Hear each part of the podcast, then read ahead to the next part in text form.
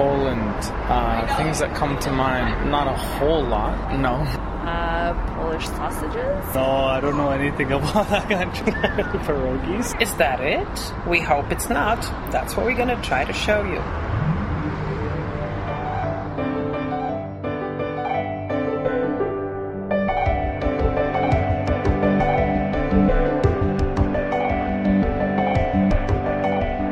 Welcome to Polcast, Pole and all that jazz. Hello, I'm Małgorzata Bonikowska. And I'm Tomek Kniat. Welcome to the 28th episode of Polcast. In this episode, we will tell you About young Polish singers who charm the world with their international folk music. why a passionate mountain climber loves his mountain adventures and why so many Poles share his passion. And how, in some places in Poland, cars drive uphill with their engines off.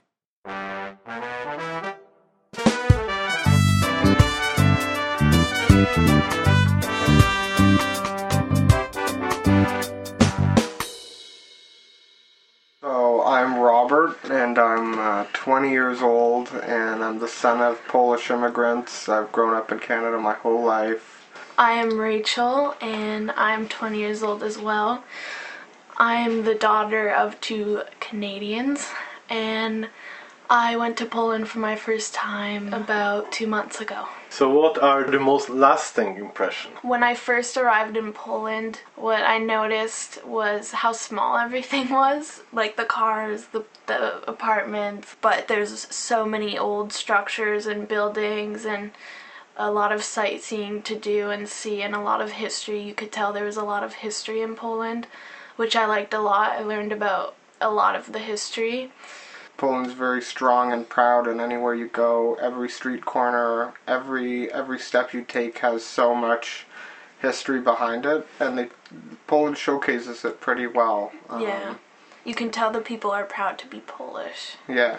Everything maybe is closer together in a kind of way, and it's a lot more walk friendly, so you can walk from place to place. And The biggest surprises, something you didn't expect there. for me, it's like the one thing. Like I've been to Poland many times, but like one thing I notice is they they speak what's on their mind. They're very free thinking, and they're not really afraid to hurt your feelings, which is nice in some ways. When you come into someone's home in Poland, they open not just their home, but they open their hearts. And their minds? Uh, No, I don't know about if they open their minds, but they'll let you know what their mind is, right? And it's Yeah. nice because it's kind of like a trust, and to be honest. And at first, I thought everyone was kind of rude, and I felt uncomfortable. but um, as I stayed there, I understood how they work and how they are as people. Do you learn any Polish while you were there? Yeah, I learned a lot of Polish, and now when I overhear someone speaking Polish, I can slightly understand what they're saying.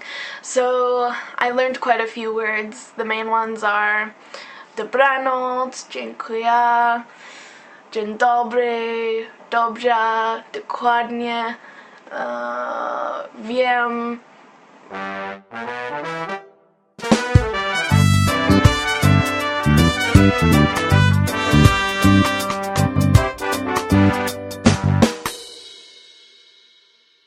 Young artists inspired by the traditional musical styles of their ancestors.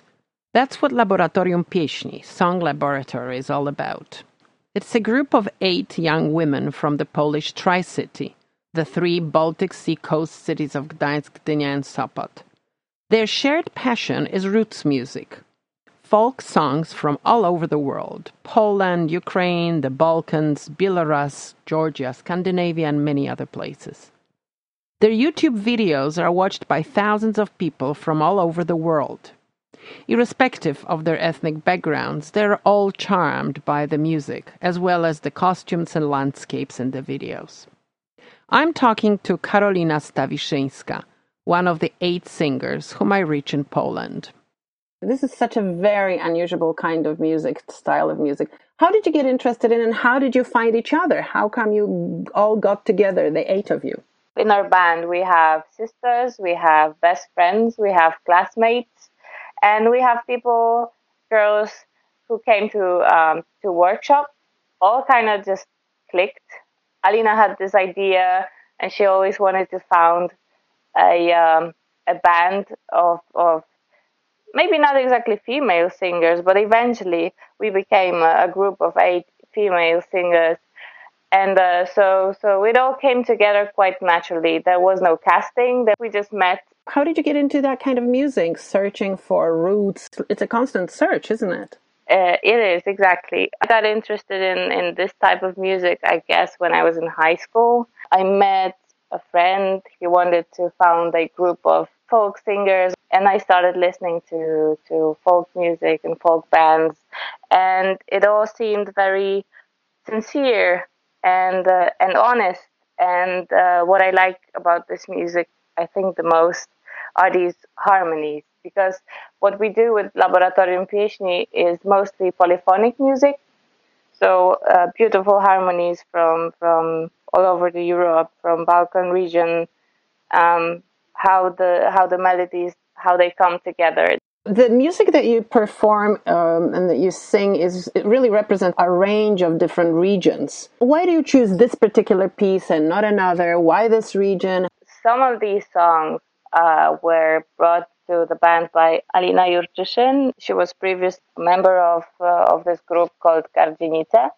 Gardzienice is a um, center for theater practices. It's a study group. It brings together people interested in research, arts, and music, and it's classified as an experimental anthropological theater. At that time, she also um, attended a couple of workshops with ladies from this group called Drevo from Ukraine. She uh, visited um, Polish villages gathering material on her own. And she also took a trip to Albania and, and uh, gathered and collected some songs over there. So it's it's both field trips and workshops and and people sharing songs with us because that also happens. You do make your own arrangements? Sometimes. You know, in Polish singing tradition not always you have this poly- polyphony and to try to make things more interesting to us, uh, we try to add different melody lines and, and try to, to create new harmonies. We have Camila, she graduated uh, music school and music academy. She's the brain behind all that. When the song for us speaks for itself, or, or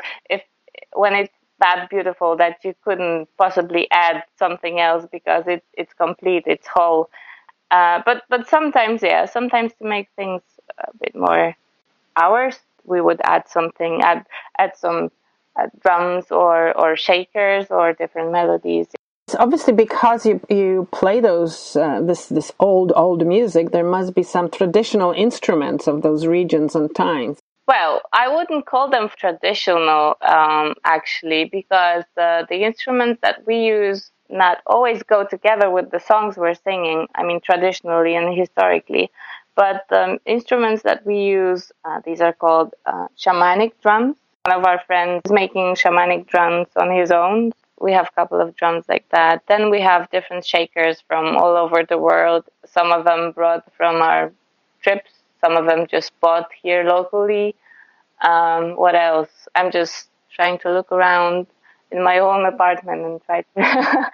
and we also have something called um, shruti box, like um, Hindu accordion, and then um, also uh, koshi bells. These are yeah Hindu instruments. So instruments, I wouldn't say they are random, but they come from different places, different spaces, and different times. It's a mix. I think we're quite um, international and and cosmopolitan when it comes to uh, song, song selection and, and, and instruments. And of course, your songs are in various languages. Yes, you oh, you try to keep the original language that uh, the song, you know, of the region that the song comes from, right? Yes, absolutely. And this is, uh, I think, one of the most difficult things because we learn the music quite fast. That's not a problem, but to learn the, the language and to learn the, pronoun- the correct pronunciation, it's not always easy. There's no way around it. We know that it's not always ideal, but we will not let it stop us. Apart from the concerts, I understand there are performances in which you link your music with theater.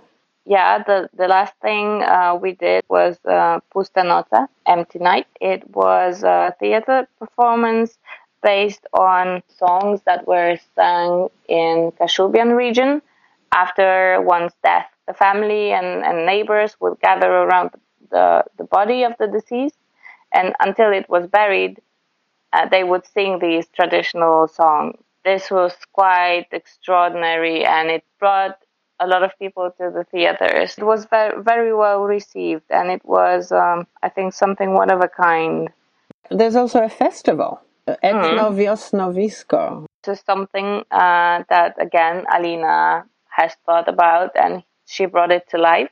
Uh, it's a festival to celebrate spring and, and new life and, and all and all that that everything that spring brings. Uh, it's a weekend event uh, that takes place in Park Oliwski in Gdańsk.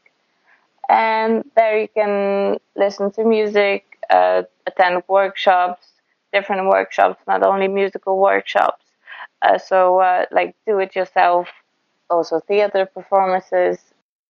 Is there interest in this kind of music uh, in um, the 21st century Poland? Absolutely, and I'm happy to say that not not only Poland, we see growing interest in in what we do from month to month. Uh, to be honest, what we hear most of the time is that uh, people are fed up with with pop culture, with you know, I don't know, Lady Gaga and Rihanna, and for once they'd like to listen to something else, something simple, something coming from your heart. More and more people are contact contacting us, and then wanting to book a concert or or wanting to meet or, or asking different questions. And and uh, we were super fortunate to visit France this this year because yes we got invited to different festivals and, so have you done a lot of traveling? Yes yes. 2014 um, we won first place at Fama Festival. It's a student festival in Poland for, for different arts and music. Uh, so we came first, uh, which came with a prize that helped us record our first album. Winning that festival uh, helped us reach more people, and the audience has been growing ever since. So as a result, we get invited different to different places. Being in Laboratorium Pieśni gives you a lot of travel opportunities recently and, and meeting very interesting people both in Poland and abroad.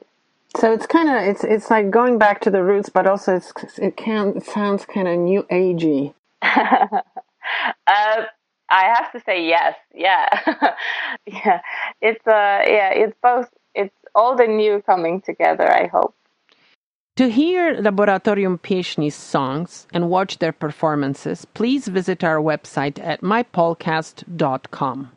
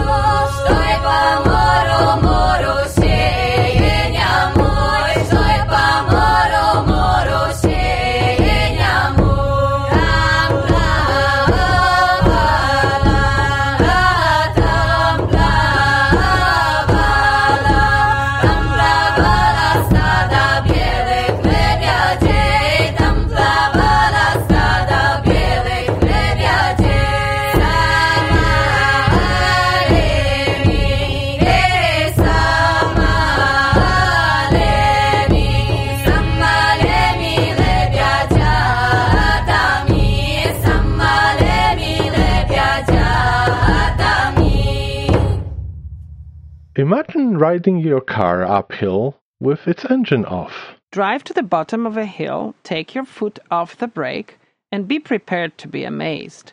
Your car will roll uphill in total defiance of natural law, even as your brain is telling you it is simply not possible. There are about nine places like that in Poland. This attraction is a completely natural phenomenon with two competing explanations. The first is that it is not a hill, just an optical illusion, when the configuration of the surrounding terrain makes us believe that the road is going up, whereas in reality it is slightly downhill. The second one is that the underground magnetic ore deposit is strong enough to cause a car movement. One way or the other, it is quite an experience. The most popular spot like that is on Strażacka Street in the city of Wałbrzych in the lower Silesia region. But if you don't want to fly to Europe to experience this unusual phenomenon, there is also the Magnetic Hill in Moncton, New Brunswick, where observers also noted that the water in the local drainage ditches also seemingly runs uphill.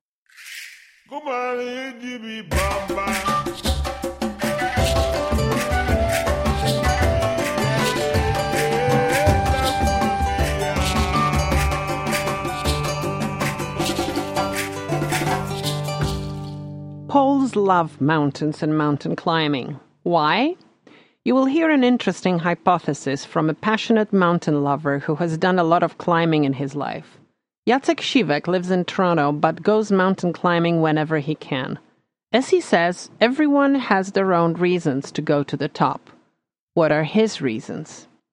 Your great passion um, outside your professional life is uh, climbing and mountains. How did it start? Where did you get that interest? Well, uh, it started with my father. He was always taking us to the Polish Tatra mountains. And since I was, I think, three years old, he would take me there once minimum a year, sometimes two, if possible, three times and that passion was always with me. Part of our family, we all loved it. I have three sisters. We all did that, and um, we started when we were kids, and I'm still doing it till today. And you're doing it on a big scale. What are your recent achievements? Well, the latest one that I climbed was Matterhorn in Switzerland. We climbed also a small Matterhorn uh, right next to it uh, on our last trip. Previously, I was climbing in British Columbia. I lived there for a few months and uh, over there there was I met a lot of people who just have the same passion. Uh, a lot of them Polish. On on Thursday night they'll say, "Hey, we're going climbing," and boom, on Friday morning we're leaving. so they have the same passion, and a lot of people who were actually not Polish, they'd be like, "Oh, maybe we can go camping and and just you know chill out and go by the fire." And the Polish people like, "Let's do that." on the top of the mountain, not at the bottom. how often do you go? Where do you go? What is your favorite destination? Uh, well, I went to Alberta. I went to British Columbia, um, in in Alps in Europe, and Polish Tatra Mountains. Uh, I did go to Nepal once. Uh, we wanted to go to base camp of uh, Mount Everest, um, but unfortunately they had some major problems over there with shootings and stuff like this that were happening at the airport. So we, we, didn't end up going there. We went to a trek through Annapurna region, and that was that was an amazing trip as well. Practically every time I hear there's a possibility of any climbing mountains, I go. I, I had a little break because I have two small kids. So for a few years, I didn't climb anything major. This was uh, the last time, the last year that we climbed a Matterhorn. That was the the last trip that I made. And you take pictures and you also make films. What what, what is the purpose of filming it and, and making taking pictures? To tell you the truth, that when I watch that stuff again, I live the experience again. The feelings are identical. Standing on top of the mountain or watching as I was doing that before, the feeling is the same. It's, it's unbelievable. So I always do it. I always take lots of pictures and uh, videos and I put it all together and I make videos and I show it to my family and friends and uh, the last video that I made for my friends when we went in Alberta, one guy, when he was watching is about 20, 20 minute video, he said he watched it all night. You stop watching it, watch it again. Stop watching, watch it again. Stop watching. He says he couldn't stop watching it because he went with us, but it was so good. He was so so happy to have it because you just relive the same experience just simply by watching the same movie. Is it what is what is it about climbing? Is it is it the actual climbing that's so much uh, well, I don't know so much fun or so so fascinating, or is it the moment that you are on the top of that mountain and what you see and the sense of achievement? Which part is more important to you and why? Uh, to be honest with you, everybody climbs for their own reasons. I notice people have different reasons for climbing. I think for me, the major reason is not being at the top and it's it, the climbing itself is usually very painful experience. It's very challenging experience.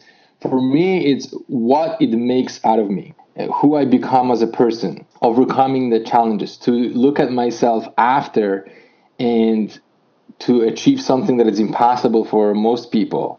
That shapes your character and that's why i climb.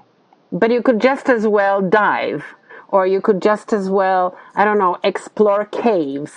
So that would be equally. I did that too. Oh, you did that too? Oh, okay. And of how course, did, yeah. I'm how, diving and I'm cave, caving and I I I, oh. uh, I even underwater caves and stuff like that. Oh I explored it all. So both. Okay, and but which which of those two is more important? Going down somewhere or going up and seeing things from the top? It's a, it's a totally different experience. See, when when I go diving, I go for beauty to explore things, world that is unknown to us. When we walk around here, we see uh, creatures that we never knew they existed and stuff like this. It's beautiful, but it's very, it's not challenging. You just, you know, you go on the boat and then you just go with the current.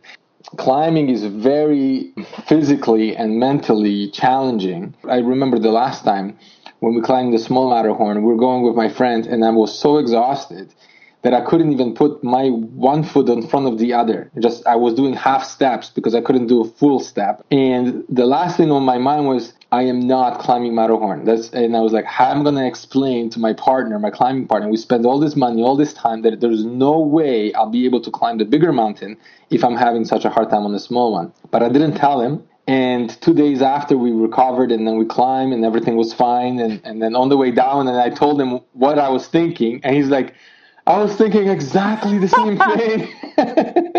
I'm glad you didn't tell me because we would have quit. We talked before about the special role that climbing has in among poles. Everywhere you go you said you see a lot of polish people climbing. Is that right? That's right. And uh, funny enough i took my wife once to polish tatra mountains and uh, there's this peak uh, Kasprowy uh, very popular because it, it, has a gondola going to the top. And the lineup for the gondola was so long. I told my wife, "I'm not standing in the lineup for this. Let's walk." And she's like, uh, "Okay, there's a perfectly fine gondola." I'm like, "Let's walk." So we walked, and you know what's so funny? The lineup at the top of the mountain was so long because so many people climbed it. Very close to the peak, there was hundreds of people there.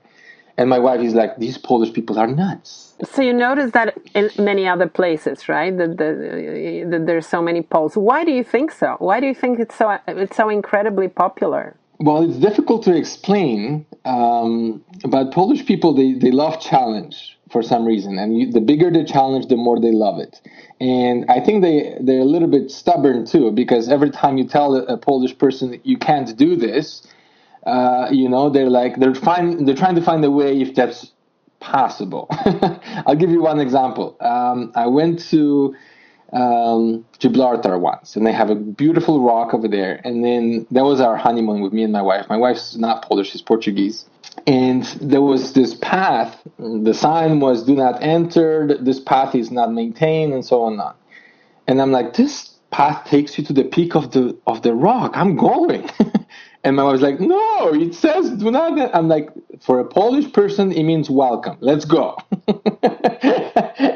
and, I'm going. She's like, oh my goodness, she wasn't too happy. But we got to the very top. There was nobody there. So we found a, a beautiful spot right at the peak.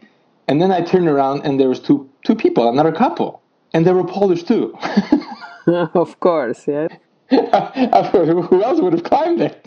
and I walk up to them and I said, "Can you guys take a picture of us?" And they started laughing because that's that's what they were talking about. There's only Polish people would, would go into this place. I don't know what it is. It's just it's something in us. It's something in our blood uh, that we love it so much. And when you're looking at uh, the tallest mountains in the world, and all the records of speed and climbing in the wintertime of Himalayas, Polish people dominate that uh, above any other nation. it's not that we have more money, it's not that we have more skills, it's not that we have uh, more talent, we're just like anybody else. But we have this mindset that if there is a challenge and and somebody tells us it's impossible, we want to prove them wrong. To see amazing photos and videos from Jacek Siwek's trips, please visit our website at mypolcast.com.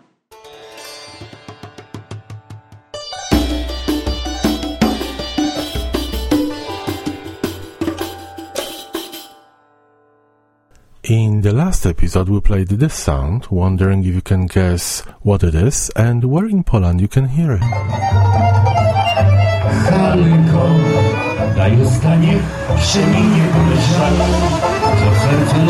Ja wiem, to moja wina, płynie tak.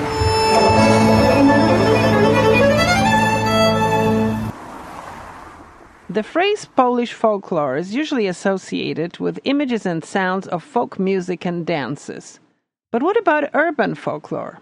And there is a lot of tradition and culture specific to towns and cities in Poland. One of them is Kapela Czerniakowska, the one you just heard, a street band performing on the streets of Warsaw since late 1968 bringing to life traditional songs from the rich history of the city. In fact, this is a much older tradition going back to the pre war Lviv, then a Polish city, where each street had its own band. Those street bands were particularly popular in Warsaw, and many of their songs became real hits. During World War II, those musicians encouraged Warsavians to fight and resist the Germans. After the fall of communism, there has been a revival of this urban music tradition with festivals of the traditional groups and the emergence of new bands. It's time for our next sound from Poland. Here it is. Listen, think, guess. Where do you need to be in Poland in order to hear this sound? And what is it?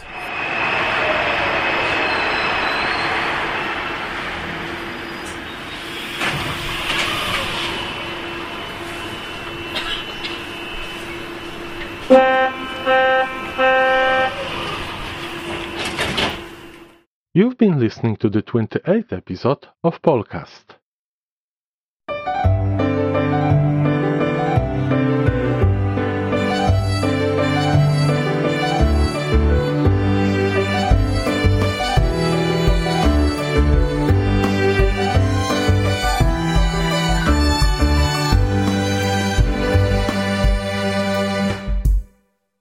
Polcast is created, recorded, and produced in Toronto by Małgorzata Bonikowska and Tomek Kniat. For full length interviews, visuals, and a lot of additional information, please visit our website at mypolcast.com. We're always curious about your reactions, comments, and suggestions. Also, ideas for new stories. Please share them on our website, mypolcast.com. And we leave you with another song by Laboratorium Pieśni. Oh. Oj ty rzeko, oj rzeko, czemuś ty nie pełna?